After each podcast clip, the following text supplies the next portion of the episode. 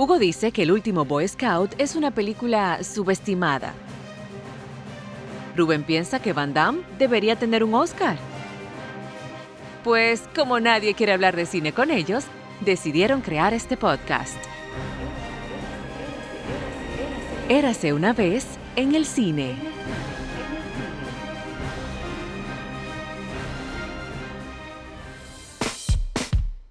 Bienvenidos amigos a nuestro sexto episodio de nuestra segunda temporada y nuestro segundo podcast.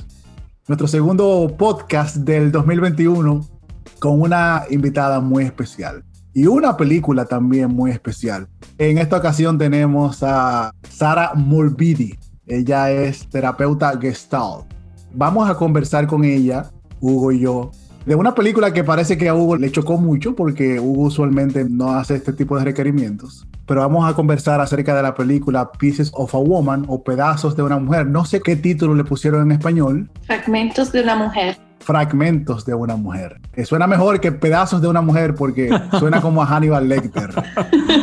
Entonces, esta película que es producida por Netflix fue estrenada en el pasado Festival de Toronto y creo que también en Venecia, donde creo que ella fue ganadora o fue Frances McDormand la ganadora. Ganó el director porque ganó mejor director y ganó Vanessa Kirby mejor actriz en Venecia.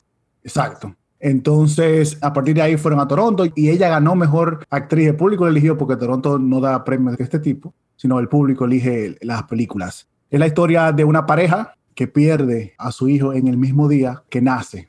Pero, a diferencia de estas clásicas películas que vemos, el embarazo fue asistido por una matrona, una persona que no es médico ni tiene alguna especialidad médica, sino es asistida por una persona que tiene experiencia en partos y pasan cosas. No quiero decir mucho de la película. Y lo que quiero decir es porque esos 30 o 25 minutos donde vemos esa secuencia, que es un plano secuencia, es muy intenso y muchas cosas pasan. Entonces no quiero crear tanta expectativa acerca de lo que pasa, aunque ya sabemos la sinopsis de la película, que ella pierde este embarazo, pero esos momentos, aún tú sabiendo lo que va a ocurrir, crean mucha tensión. Entonces vamos a conversar con Sara acerca de sus personajes, porque la historia yo pienso que es una historia muy, muy básica, pero la reacción de sus personajes a esta situación yo pienso que es lo que le da el punto diferente al filme. Así que bienvenida Sara, bienvenido Hugo Pagano. Muchas gracias, muchas gracias. Sí, el plano secuencia inicial es lo que me llamó la atención, obviamente, porque desde mi punto de vista es el símbolo del contacto con la realidad. Te pone realmente al espectador a vivir el mismo proceso real, en tiempo real, que vivió la protagonista en el momento que estaba dando la luz. Y esta conexión con la realidad puede ser casi ser como un símbolo de toda la película, porque después, obviamente, habiendo la pérdida de una niña, hay todo el desarrollo de lo que es el proceso del dolor. Y exactamente en este proceso psicológico del dolor, vemos como los diferentes personajes se alejan de la realidad, porque algunos rechazan la realidad, porque alguien no la quieren, bloquean lo que sienten, porque hay otros, que es la mamá de la protagonista, viven la ilusión de poder evitar el dolor. Exacto. Y entonces es sumamente interesante. Así que la película para mí es el cuento a través de los personajes de las diferentes formas de cómo un ser humano puede enfrentar el dolor. Hugo y yo hemos estado presentes en el nacimiento de nuestros hijos y yo como médico he estado en muchísimos partos. Y esa secuencia de ella y sus gestos, su dolor, todo lo que ella pasa, es impresionante. Vanessa Kirby demuestra, y no tiene hijos, que es lo más interesante, pero yo investigando, ella sí estuvo presente en muchos procesos de matronas, asistiendo y estando presente con el permiso de las mujeres. Y yo me imagino que ella tomó datos mentales importantes de esto. Claro, la ayuda del director es imprescindible en este tipo de secuencias. Yo pensé que estaba viendo un documental. Hay que recalcar que el director, Kenneth Montro, ¿cómo se llama el tipo? Conrel Montsuko. Su primera película fue muy conocida porque se estrenó en Cannes, creo que ganó un certain regar en Cannes, que es White God, acerca de un grupo de perros que se vuelve rebelde. La segunda yo la pude ver en Cannes también, que se llama Jupiter Moon, no la vean, es muy mala. Y esta es su tercera película, donde llega Hollywood.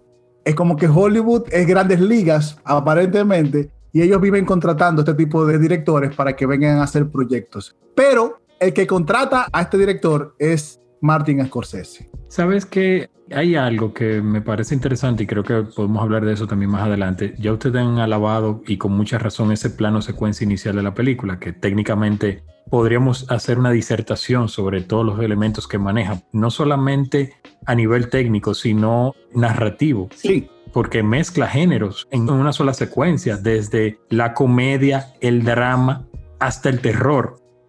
Cuando tú dices terror es porque juega con la idea. Tú sabes lo que va a pasar, lo que tú no sabes cuándo va a pasar. Terror psicológico. Y juega contigo en un momento que tú dices, pero me engañaron. Y dices, no, espérate. Exacto.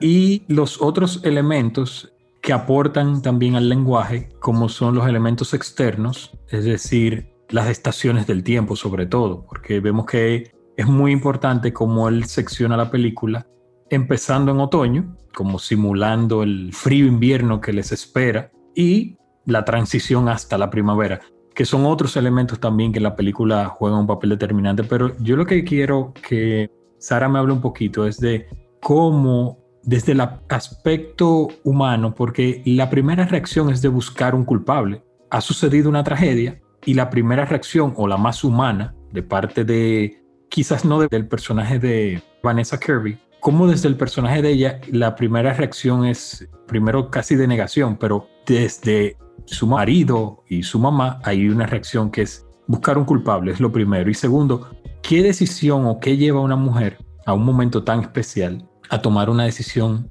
no sé si decir arriesgada, porque tampoco me quiero ganar en contra ahora las mujeres que deciden tener un parto en su casa, pero no deja de serlo. O sea, sin poder controlar tantos elementos que pueden salir mal. Entonces, como esas dos cosas. Primero, tomaste una decisión y sabías los riesgos de esa decisión, pero salió mal. Lo que podía salir mal, salió mal. Y ahora, ¿hay un culpable o eres tú la culpable por tomar esa decisión? Eso como desde ese punto de vista, ese análisis. Sí, en la película muestra claramente cómo la mamá de Marta y el esposo sí buscan un culpable al final de la cuenta, desde el principio.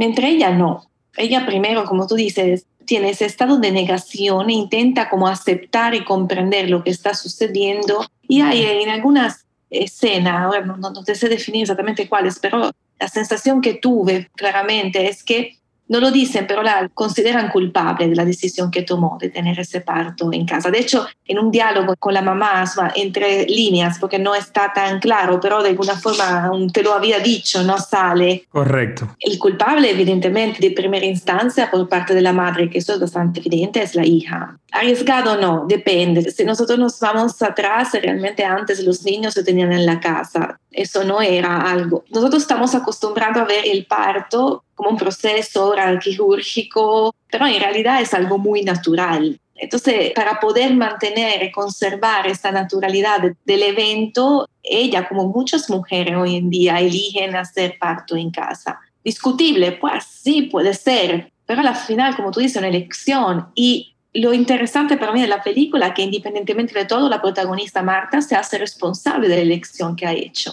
Y eso para mí es muy importante. Entonces, es como si la protagonista de alguna forma nos está dando una clase de responsabilidad. Para mí, la parte más importante del personaje de Marta es que ella rompe con el paradigma, al menos cinematográfico, de que la mujer tiene que pasarse la película entera llorando, sufriendo y recordando a su pérdida. Pero Marta es diferente. Marta es como que ella evita sentir o recordar todo lo que pasó y lo hace de muchísimas maneras. Y vemos al padre haciendo lo opuesto. Incluso ella toma una decisión con el cuerpo del niño y una serie de cosas y con su vida personal que salen fuera de lo que usualmente vemos dentro del cine. Recuerdo Rabbit Hole con Aaron Eckhart y Nicole Kidman, que es una película que trata el mismo tema, aunque de una manera, aunque la pérdida fue diferente, pero al final es una pérdida y duele, duele porque ella se pasa la película entera recordando y reviviendo este momento.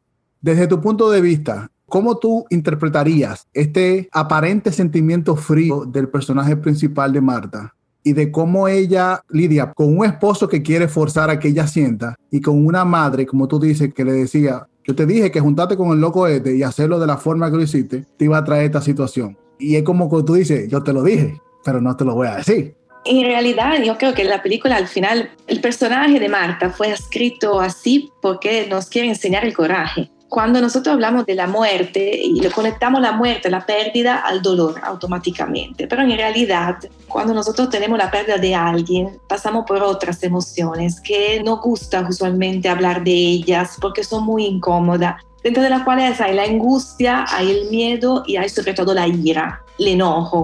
Y evidentemente de frente al enojo las personas reaccionan de formas distintas. Quien busca un culpable, como la mamá, el esposo busca un culpable, pero en realidad él tiene otras temáticas internas, un enojo reprimido, una ira neurótica que lo lleva a tomar decisiones bastante cuestionables. No quiero decir nada para quien quiere ver la película, pero en realidad lo que hace Marta es entrar, yo digo, con los dos pies dentro de las emociones que la acompañan, aunque lo haga en silencio. Y lo hace a través de la destrucción de todo lo que tiene alrededor, porque discute con todo el mundo, no le cae bien nadie, no quiere socializar. Y lo hace porque este proceso le permite entrar en el vacío, el vacío que nosotros terapeutas llamamos el vacío fértil, el vacío que te permite transformarte y adquirir nuevas herramientas para enfrentar con coraje, bueno, el futuro, la reconstrucción. Si no pasaba esto, probablemente la relación con su pareja iba a seguir y no he dicho, aunque veíamos al principio que hay mucha intimidad y hay mucha colaboración de su pareja con ella durante esta fase del parto,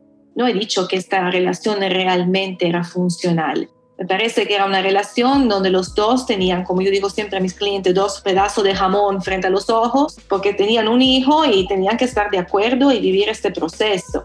Pero las parejas funcionales y sanas tú las ves cuando están en el momento de crisis el evento que pasó y la ira que siente la protagonista es el punto de inicio de la sanación. Tú sabes que yo considero que, como tú muy bien dices, el personaje de ella muchas veces en silencio y tal vez a nivel de diálogos, ella no sea la que tenga más diálogos en la película. Muy probablemente lo tenga Sean, el esposo, o Elizabeth, que es Ellen Burstyn, que es la mamá. No hemos hablado mucho de ese papel de Ellen Burstyn, que me parece un muy buen papel, a pesar de que tiene algunos momentos que son un poquito rosas en el melodrama, pero es un papel muy bien escrito también. Pero me parece que es el personaje que aun cuando menos habla, el que más comunica. Y si te fijas, cada encuadre, el director nos la muestra a ella a profundidad. Si ella está subiendo un ascensor, eh, por ejemplo, el ascensor de la oficina es un ascensor transparente, si ella está en una escena, nunca sale ni por un momento el lente se pierde de ella. Solamente la escena de la casa, obviamente, porque ya dijimos que es un plano secuencia y la cámara tiene que jugar, pero luego de ahí, siempre ella está como en una pecera, siempre está moviendo todo. Como que podemos ver lo más profundo de este personaje, aun cuando no hable, aun cuando no entendemos cómo ella está procesando esas emociones. Y Rubén decía que es una película que me impactó. Sí, me impactó. Primero porque tengo un hijo, dos hijos. Hugo, ¿Cuál se te olvidó? No sé cuál se me olvidó. No me preguntes. Eso es como, ¿cuál tú quieres más? Ahora recuerdo una secuencia de la serie The Crown que los personajes están discutiendo de cuál hijo quieren más. Eso es otra serie. Sí. Ahí hablamos otra vez. Yo no sé si Sara la vio. Sí, toda, obvio. Otro podcast. En la tercera temporada, hay una conversación. Vanessa sí, está ahí. Sí, pero ella está en la primera temporada. Margarita. Pero en la tercera temporada, sí, tú la viste ya completa, Hugo. Sí, sí. Mira, en la tercera temporada, para mí, está uno de los mejores momentos en la historia de la televisión. Es el primer episodio, cuando muere un personaje, que es el que muere.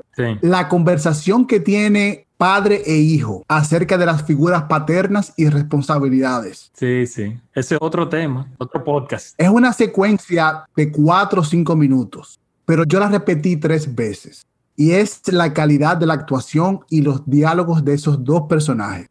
Y el personaje del rey, que es injustamente poco apreciado, ese actor es impresionante. La segunda temporada es de él, básicamente. ¿Tú dices el duque de Edimburgo? El rey, el rey. No, porque el rey es el papá de Elizabeth, tú dices. No, eso es en la primera temporada. El esposo de Elizabeth. No, porque es que no, él no es rey. Él es el duque, duque de Edimburgo. Él no es rey. Ah, no es rey. Ajá.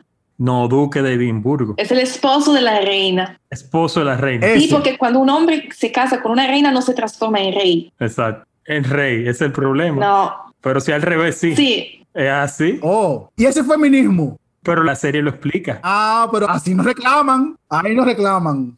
Pero ya. Pero esa secuencia y ese personaje El esposo de la reina, ese personaje es sufrido, señor. La segunda temporada es de ese hombre y ese actor es impresionante. Pero esa secuencia de su hijo buscando una figura paterna de padre e hijo, ambos, porque los dos veían a este personaje como su padre. Es otro podcast. Es otro podcast. Vamos a dejarlo ahí. Uncle Dicky, ve a visitar lo que está enfermo el pobre hombre. Está casi el de Pachá. Ese se va seguro ya. Son 97 años. ¿Qué es lo que más quiere? No, 99, 99. Oye esa vaina y tiene como 70 siendo rey. Duque, Duque. O lo que sea, Duque. lo que sea. Te voy a dar una clase de monarquía. Ese hombre, 70 años, no sabe lo que coge lucha. Cogió lucha en su infancia. Bueno, él cogió su lucha, sí, él cogió su lucha. Cogió lucha en el momento más difícil, que Sara te lo puede decir, es la infancia. Recuerda la frase que a mí nunca se me olvida, de Incendies, de Denis Villeneuve, que dice que la infancia es como un cuchillo clavado en la garganta. Ay, mamacita. Incendies. Vamos a dejarlo ahí. No vamos a hablar de incendies, porque hacemos otro podcast. Exacto. Bueno. Porque incendies es la hecatombe de la infancia y los traumas. Entonces, Incendies si es un podcast que yo salgo traumado de eso. Entonces, ya por donde me había quedado era por estos personajes que decía que hablaban mucho y a veces no comunicaban tanto, mientras que el personaje de Marta habla poco y comunica mucho. ¿Sí así, Sara? Sí, además yo creo que eso fue voluntario, ¿no? Porque realmente a través del lenguaje corporal yo puedo expresar con mucha más facilidad lo que es la autenticidad del personaje, en este caso de la persona, más que a través de las palabras, que en realidad son máscaras. Ok.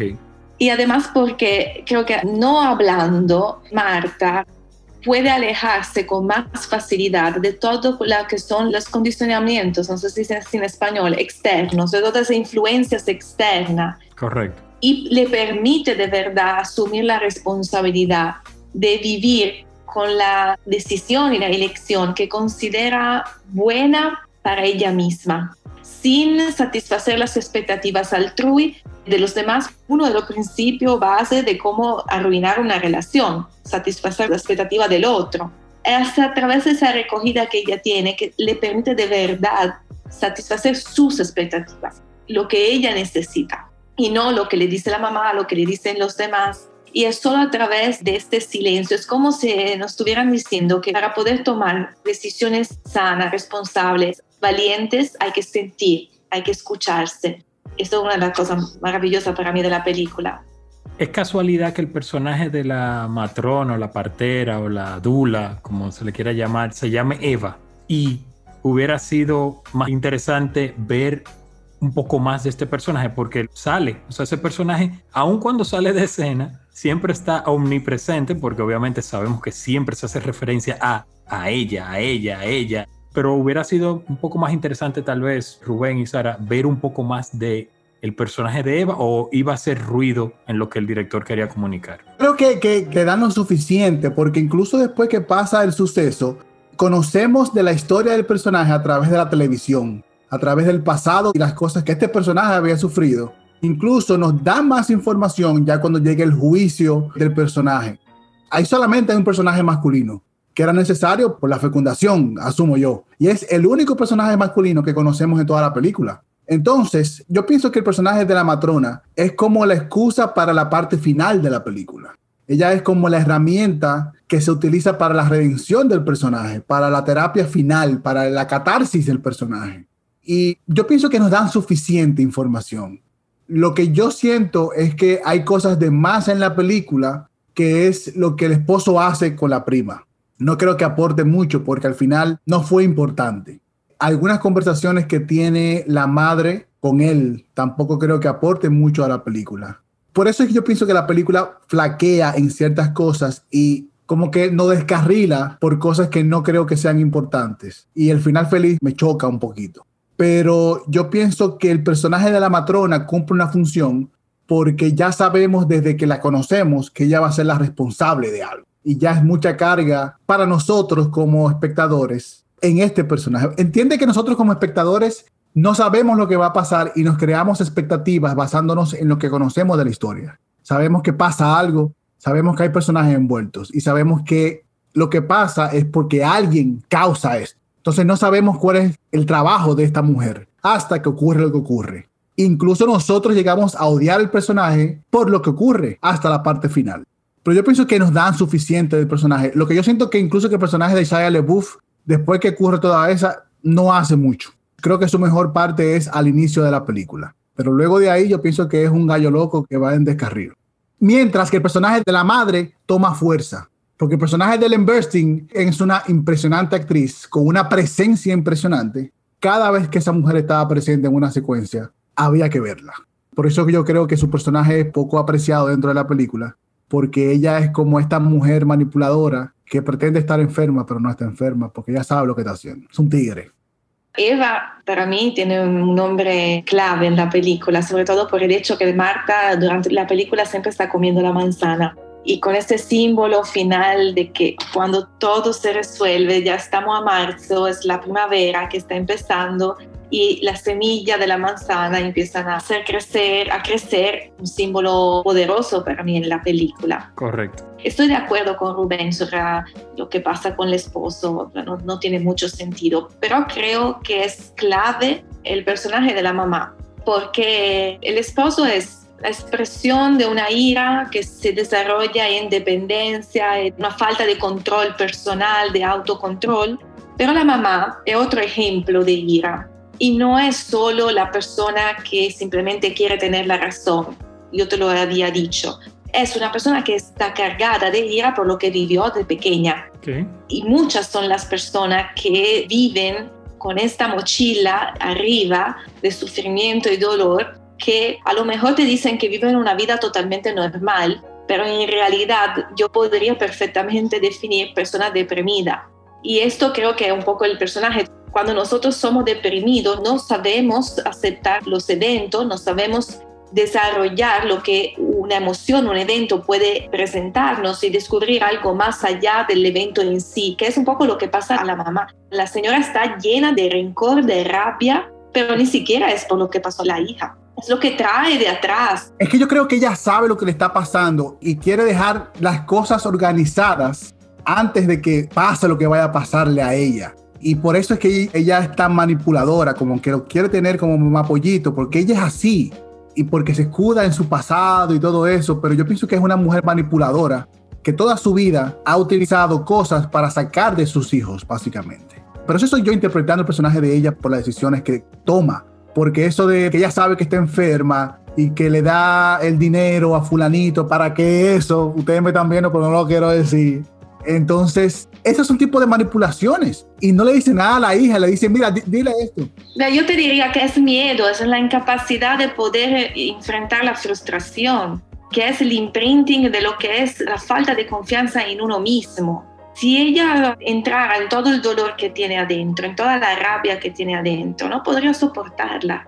Lo que vivió fue algo no humano. Sí, claro. Inhumano, no humano, exactamente. Y eso, Rubén, que tú mencionas, yo disiento un poco contigo porque decir final feliz, yo creo que sería simplificar las cosas. Esta secuencia que Sara menciona del árbol de manzana y la semilla que ya ha germinado, recordemos que la cámara, y bueno, sin intención de dar spoiler, la cámara no se muestra ni siquiera a nivel de los personajes, es una cámara en un plano picada y lejos. Contrapicada. No, en picada, desde arriba. Oh, sí. Sí. Contrapicada de abajo para arriba. Correcto. Y casi cenital, ¿verdad? Porque es totalmente desde arriba. Pero bueno, la cosa es que la cámara está lejos de los personajes. Vemos lo que creemos que es un retoño, ¿verdad? De ella, pero tampoco podemos confirmarlo. O sea, ahí en la secuencia está ella, está esa niña, pero ya no se ve, como volvemos, no se ve una figura masculina.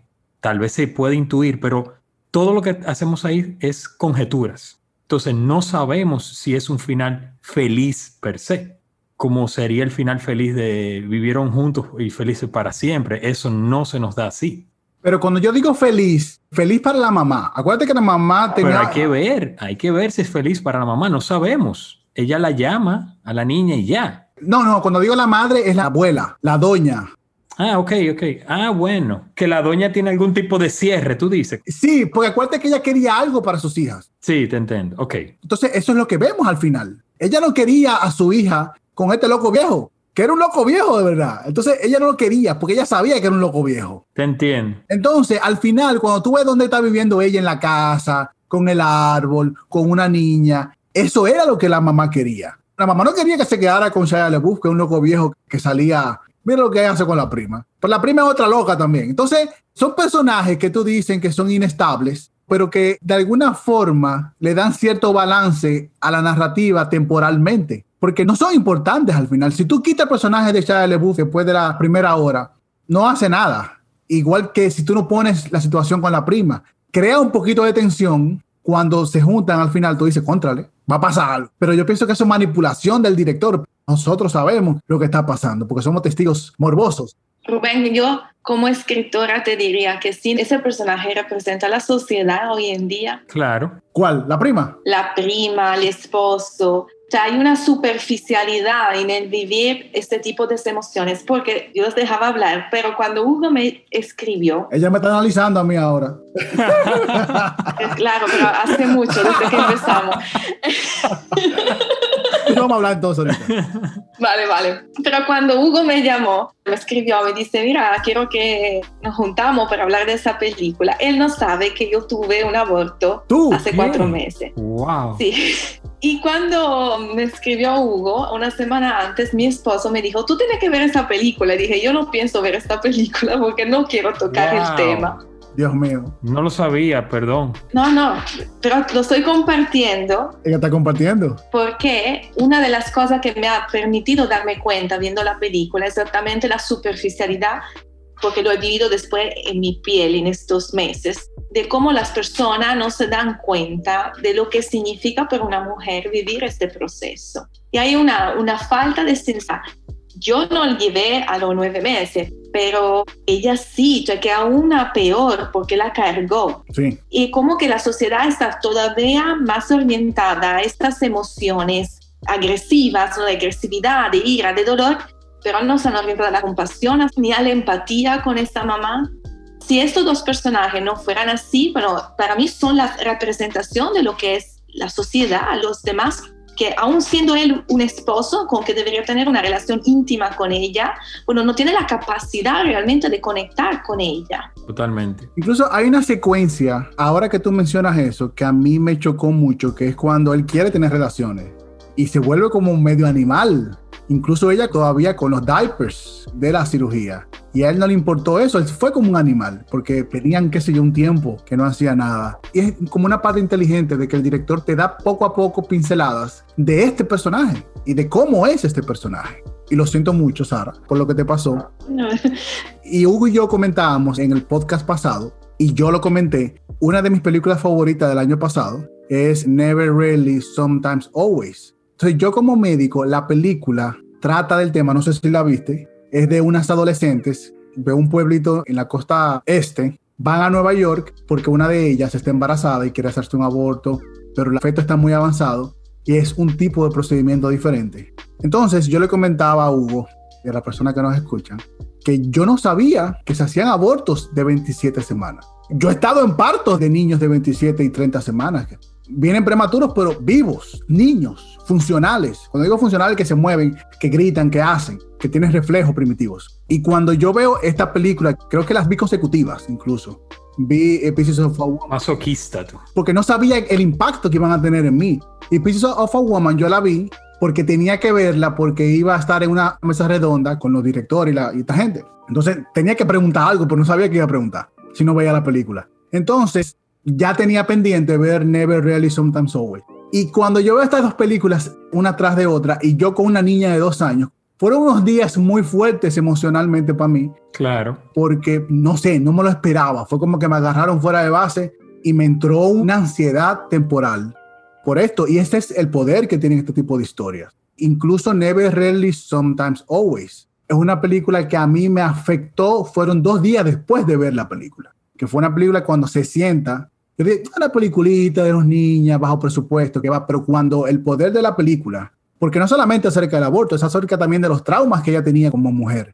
Yo, en mi experiencia médica, si una mujer pasa por un aborto, buscado o no buscado, cuando digo buscado, que lo quiere hacer, y cuando digo no buscado es como te pasó, Sara, que fue un accidente, cosas que pasan. es un trauma y es un trauma top 3 de su vida completa, sin importar lo que pase. Y todo eso me vino a la mente, porque también lo conversé con unos amigos en el trabajo que pasaron por esto, y como que todo esto de emociones me pasa todo junto. Y obviamente son historias importantes que la gente debe de ver y deben analizar y deben conversar. Yo pienso que son películas que se deben conversar con adolescentes tal vez. Estas dos películas en específico. Pieces of a Woman es una película muy importante y no necesita ser una obra maestra, sino es lo que trata la película, analizarse desde un punto de vista sin ser experto de cine, sin ser experto en psicología, sino en ser humano, en lo que tú sientes cuando ves estos sentimientos de estos personajes, al igual que la otra película.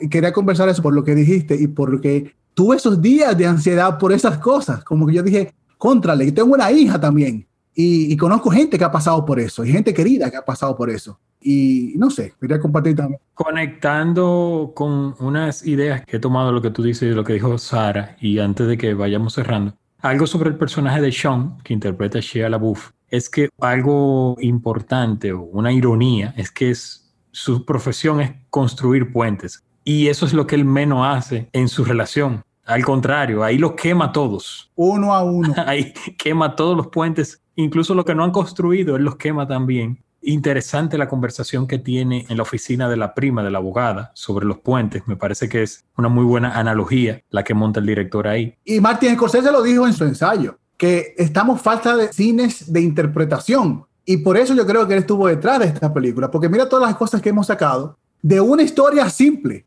Porque si nos vamos a la sinopsis de la historia, y lo dije al principio, es la pérdida de un hijo. Claro. Simple. Entonces, lo que viene después de eso y sus personajes es lo que hace rico todo esto. Y eso es lo que estamos analizando.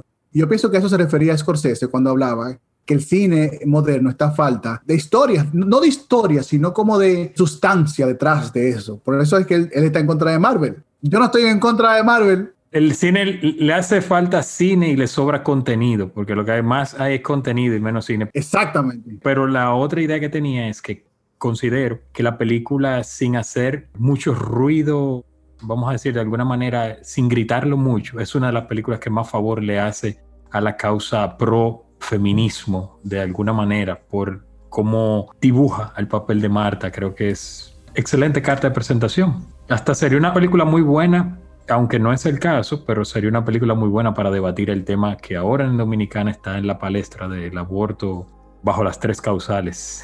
Pero bueno, eso es otro tema. Y el personaje hace algo que usualmente nos vemos en el cine, pero se hace en vida real. Y creo que es una decisión muy fuerte para un ser humano, que es donar el cuerpo de tu hijo a la ciencia y las cosas que le hacen en la ciencia. ¿Entiendes? Sí. Entonces, es una película con muchas capas. pero bueno, ya, no vamos a entrar por ahí. Y qué bueno que Hugo Pagán le eligió y nos trajo a esta extraordinaria co-conductora. Vamos a dar algunos comentarios para ir dándole cierre al podcast. Yo diría que aconsejo la película a todas las personas que en línea general quieren ver o saborear diferentes formas de enfrentar el dolor y la transformación del dolor, que se enseña esto.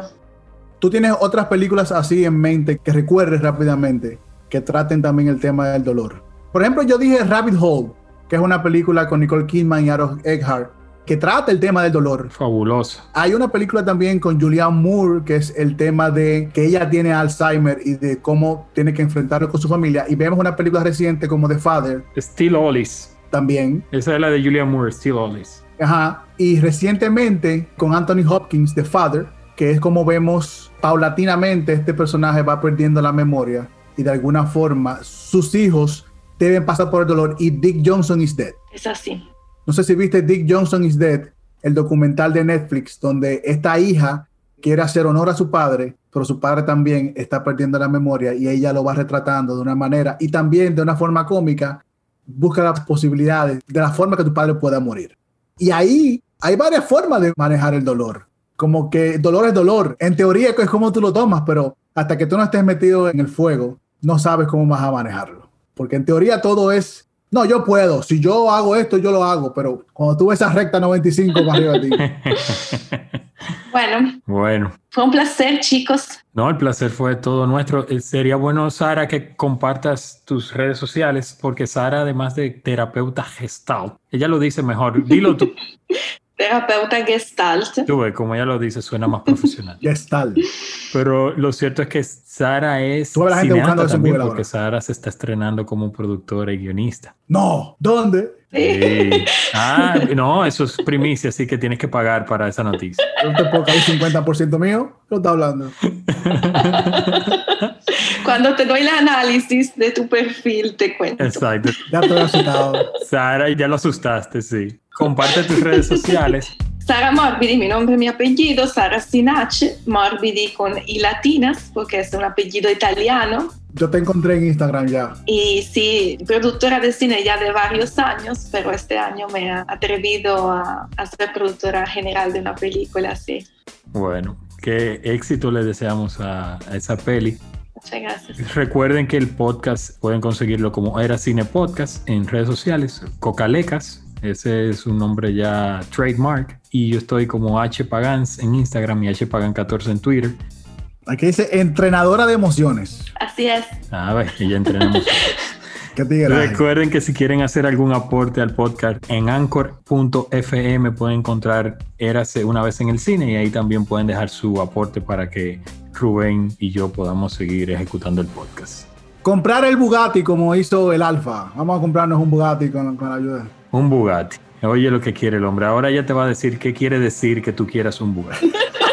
Señores, siempre un placer, Sara. Igual. Un verdadero placer. Y recuerden, Fragmentos de una mujer está disponible en Netflix. Pueden buscarla ahí. Será hasta el próximo episodio de Érase una vez en el cine.